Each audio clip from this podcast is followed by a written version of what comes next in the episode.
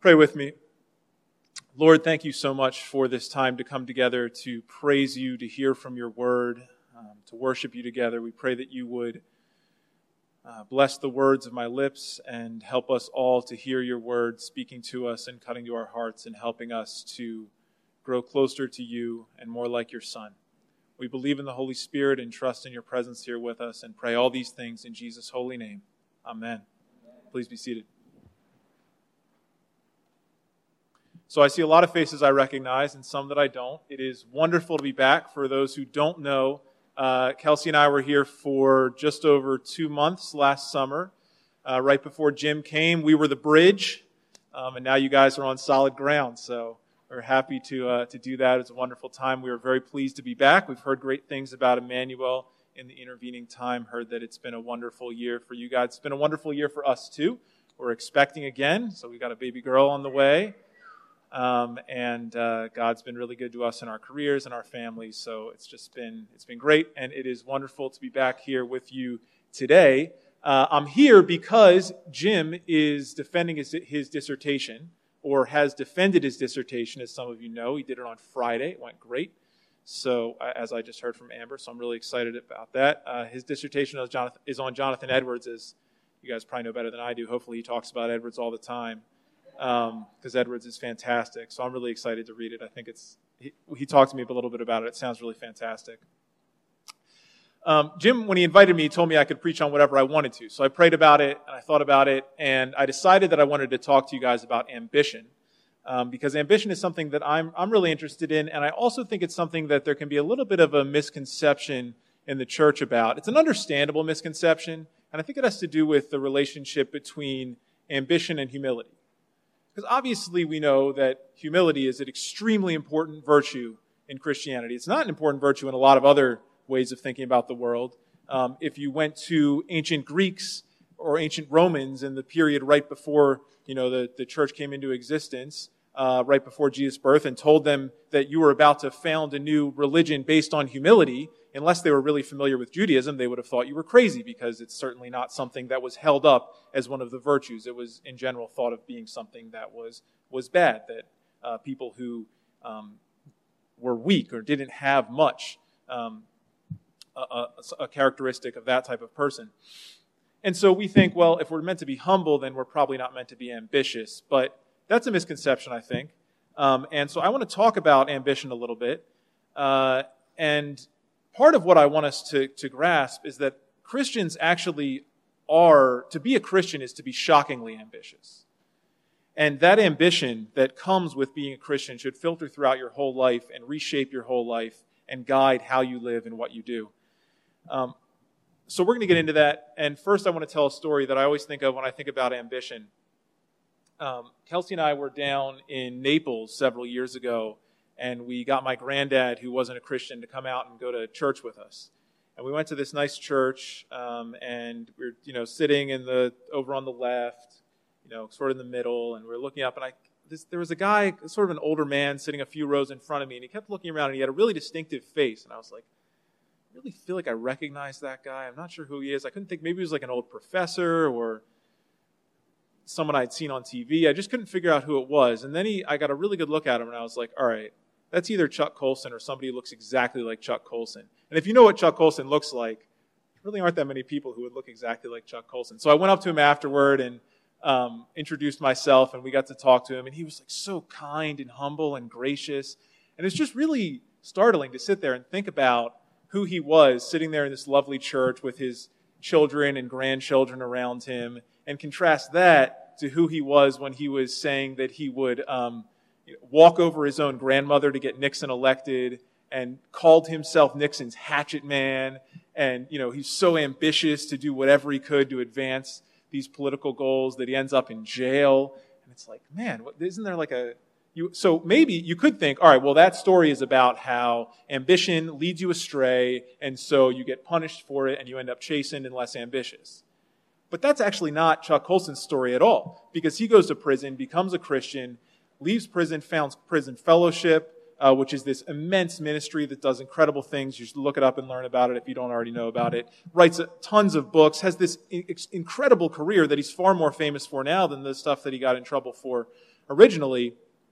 And so what we see in, in Chuck Colson's life is actually these two sides of ambition. How ambition can be a really bad thing, ambition can be a good thing. Ambition can be a vice, ambition can be a virtue. So we're going to talk about how that happens. I mean, what do we do with our ambitions? How do we turn them from vices into virtues?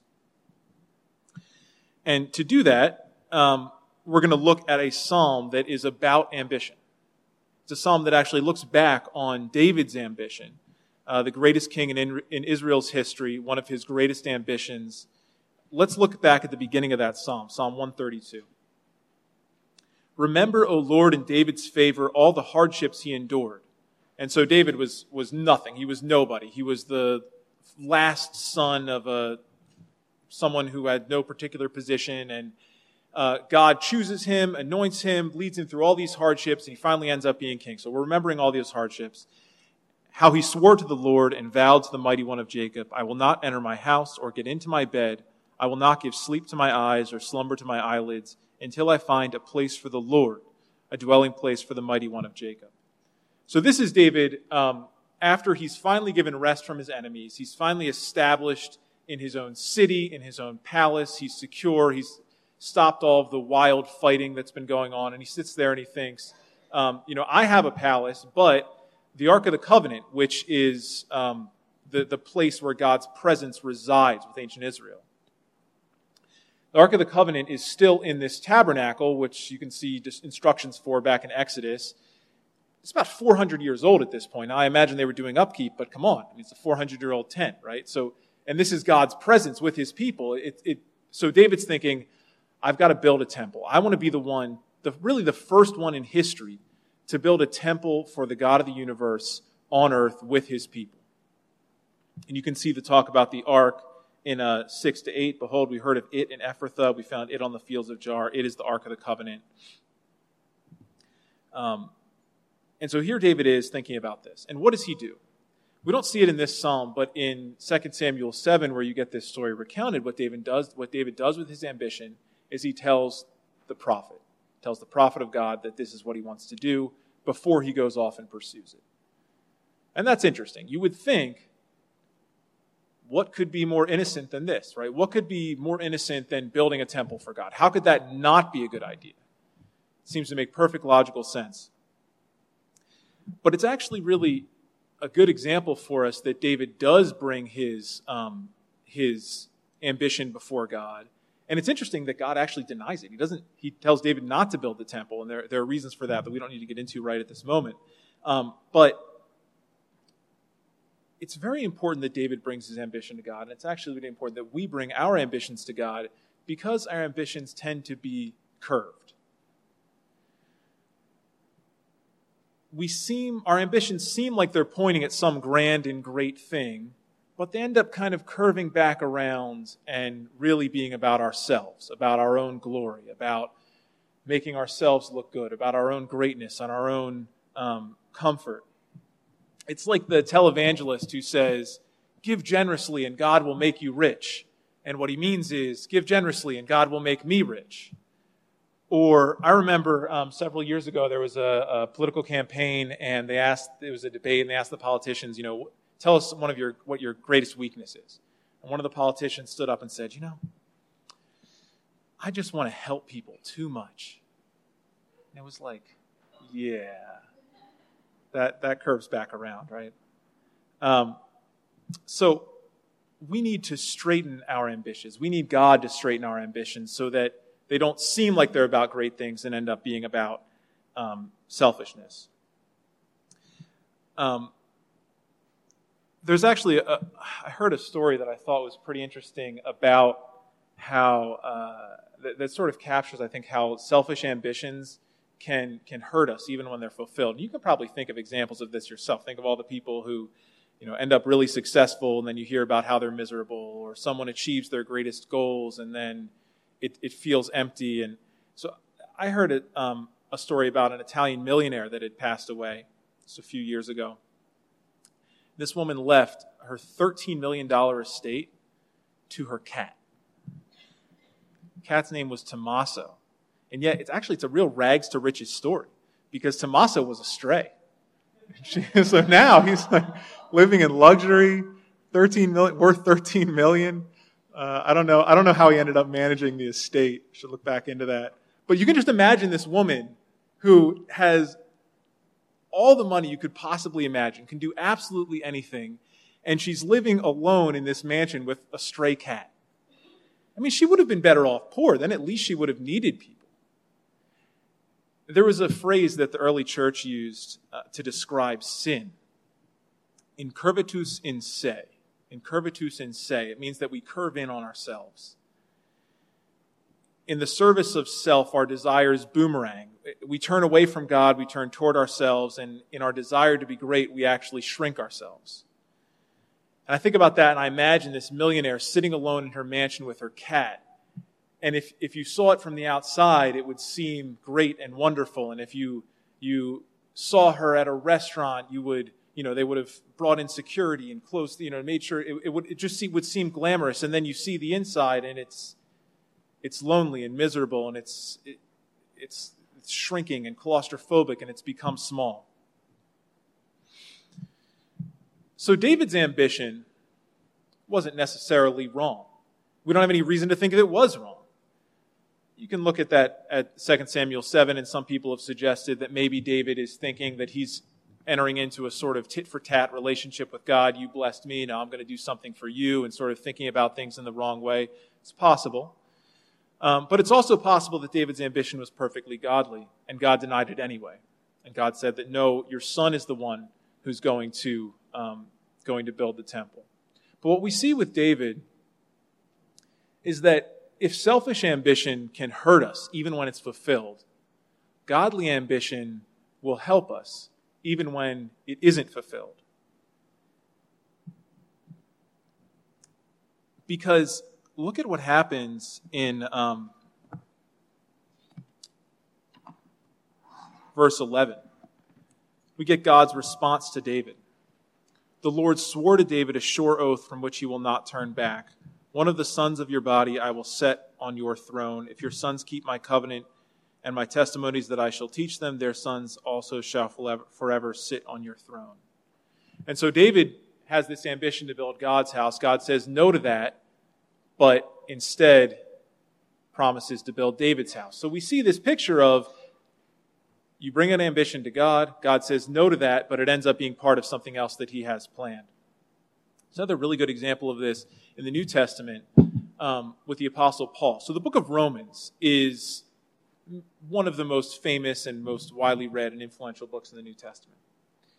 And if you look at the book of Romans, the reason we have the book of Romans is because Paul wanted to visit Spain. And he, he's writing to the Roman church that he's not familiar with, and he's introducing himself to the Roman church for the purpose of securing their help in taking a missionary trip to Spain as far as we know, Paul never made it to Spain. So here he has this ambition to go to Spain to preach the gospel in this faraway place where it hasn't yet reached. God frustrates that ambition. Paul ends up in jail. I mean, it, things don't go well. And what do we get out of it? We get Romans, one of the greatest um, books that's ever been written, and just an incredible revelation of God's of God's will and His Word. There's a saying. Um, I've always wanted to be somebody, but I see now I should have been more specific. But actually, most of us have really specific ideas for how our life should go. Right? That doesn't describe us at all. We really we know exactly what um, what it should. Even if we don't know the details, we're like, okay, I want to have accomplished these things. I want to have this kind of career, this kind of family, this kind of friend group. And we don't always get those things, right? Those ambitions don't always work out. But the truth is that sometimes God will call us to a life other than the ones we would have seen for ourselves in order to accomplish a certain purpose. And that's what we see um, with Paul and with David, with these godly ambitions that end up getting redirected. There was a woman named Charlotte who wrote about her struggle with this exact problem recently. And I want to read this quote to you. I thought this was really powerful. She says, Almost every day was a battle to see God's goodness. Um, and the reason it was a battle to see God's goodness is because she was really desiring to be married and to have a family. This is this was the her her guiding ambition that just meant so much to her. And so it was a struggle every day. And she says, I battled serious envy when roommates got married, and in my mid to late 30s, I even began to envy the childcare problems and school problems my coworkers had with their children. But with God's help, I realized that the only thing I could count on was God Himself. I grew, I think, wisely fearful of settling on anything other than a singularly focused, sold out, proven commitment to God and His purposes.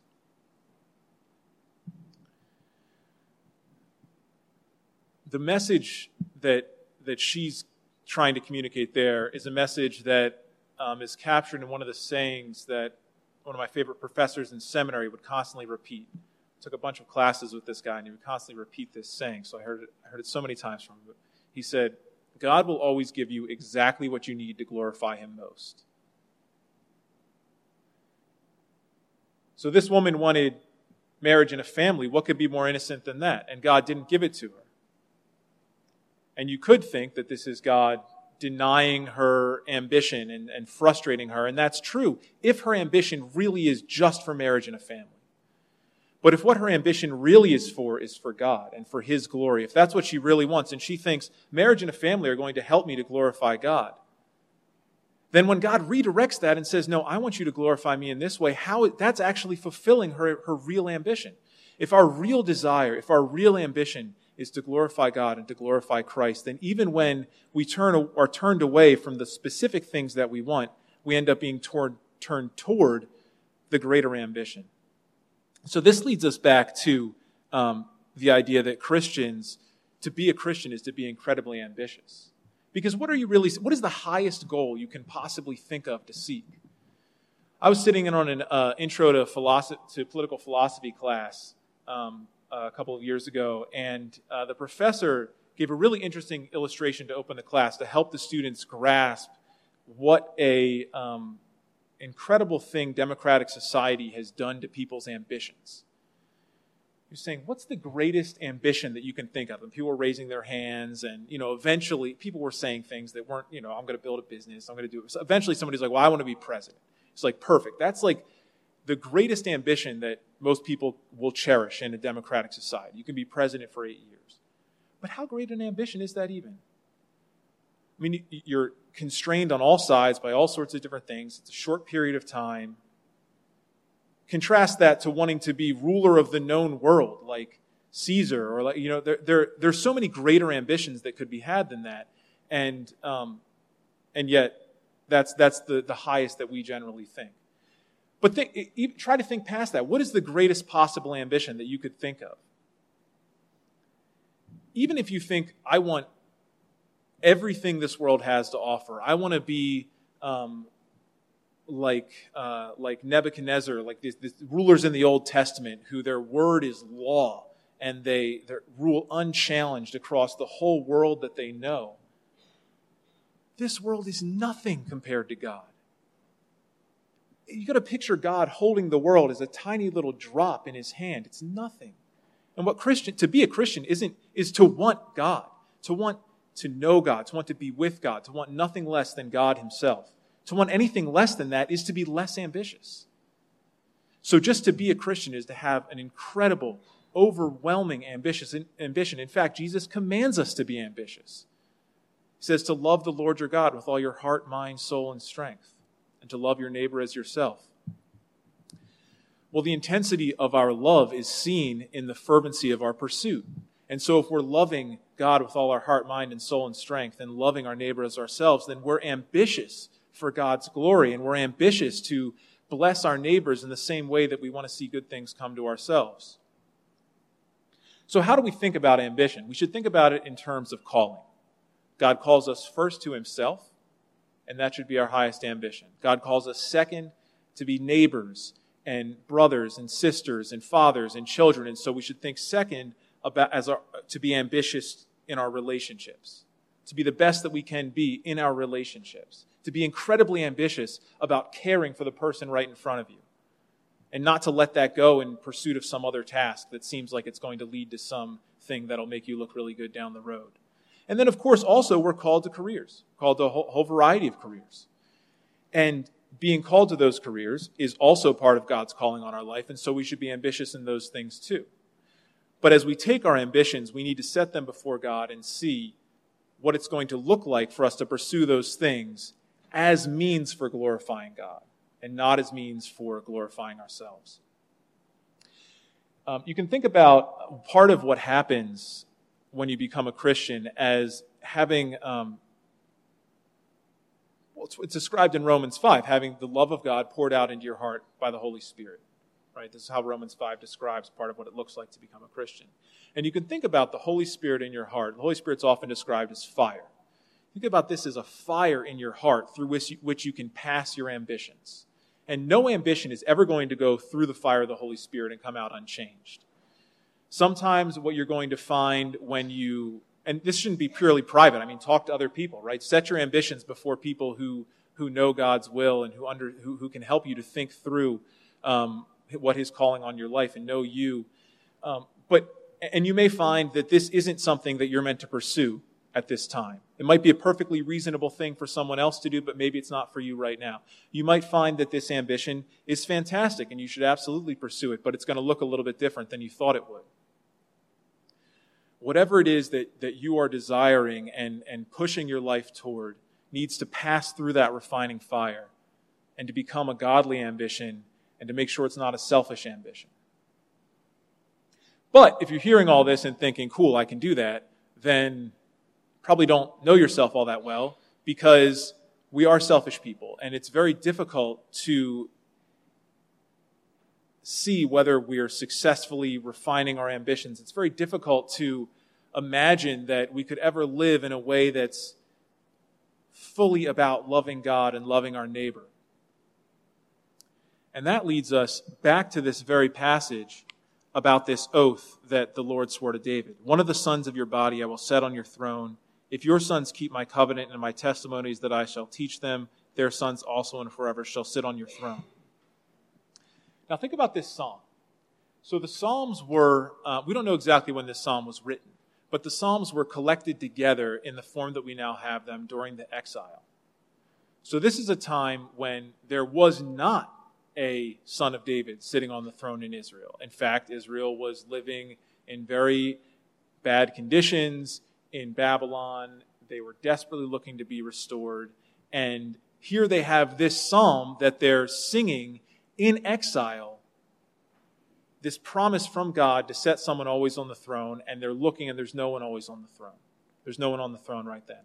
So, who is this person who's on the throne? Who is this person, um, the priest that's clothed with salvation? What's the horn that sprouts for David? Who's the anointed I prepared a lamp for my anointed, but David's dead. Why does this matter to these people in exile? His enemies I will clothe with shame, but on him his crown will shine. On who is this crown shining? It's not on David anymore. He's gone.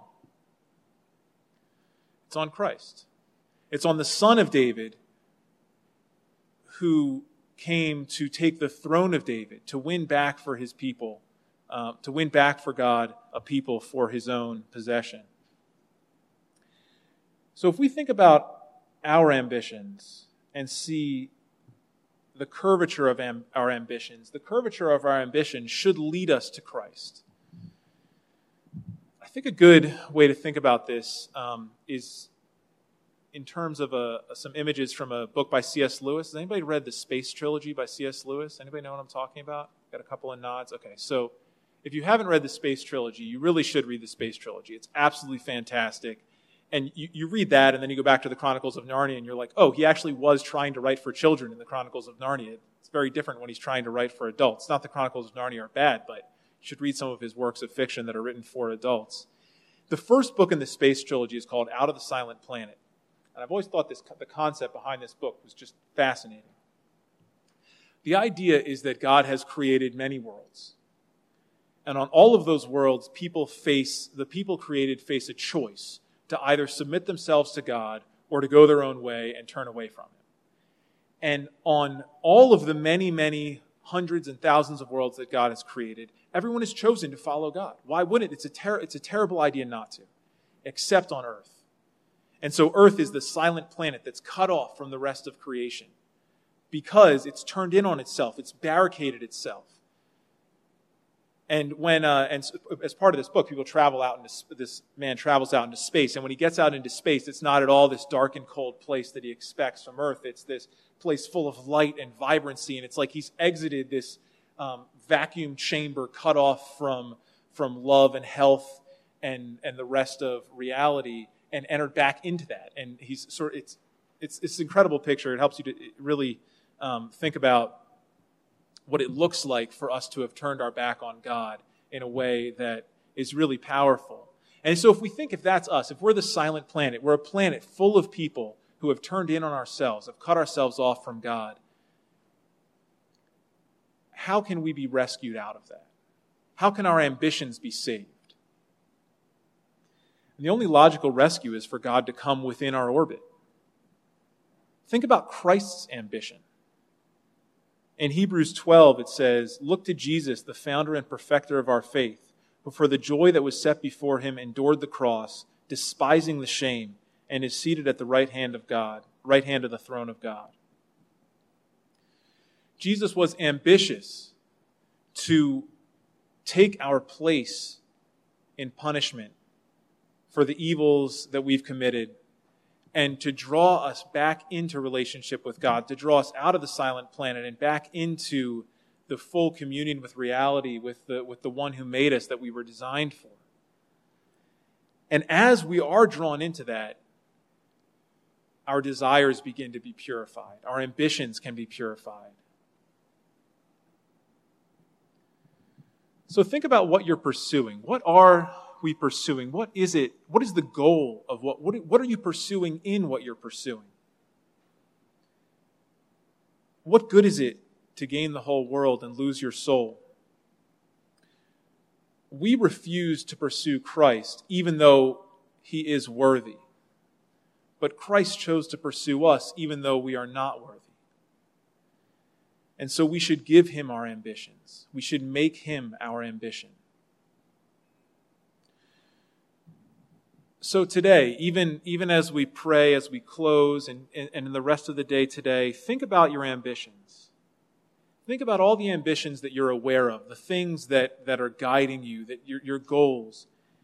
Picture yourself taking those ambitions and holding them in your hands and laying them at the foot of the cross. And, and imagine that scene of, of putting them before God and asking, Should I pursue this?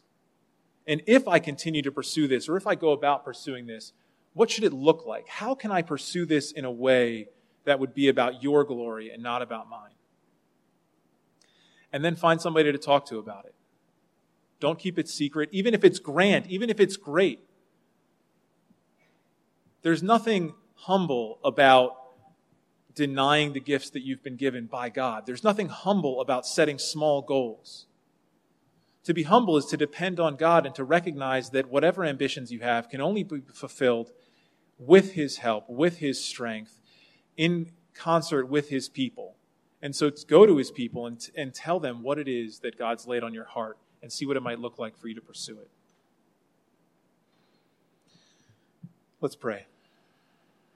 Lord, help us to understand our own hearts. Help us to see the ambitions that motivate us, to lay our ambitions before you Thank you, Lord, for making us your ambition and for seeking to bring glory to your name by bringing goodness to us. Help us to bring goodness to those around us, and in so doing, to bring glory to you.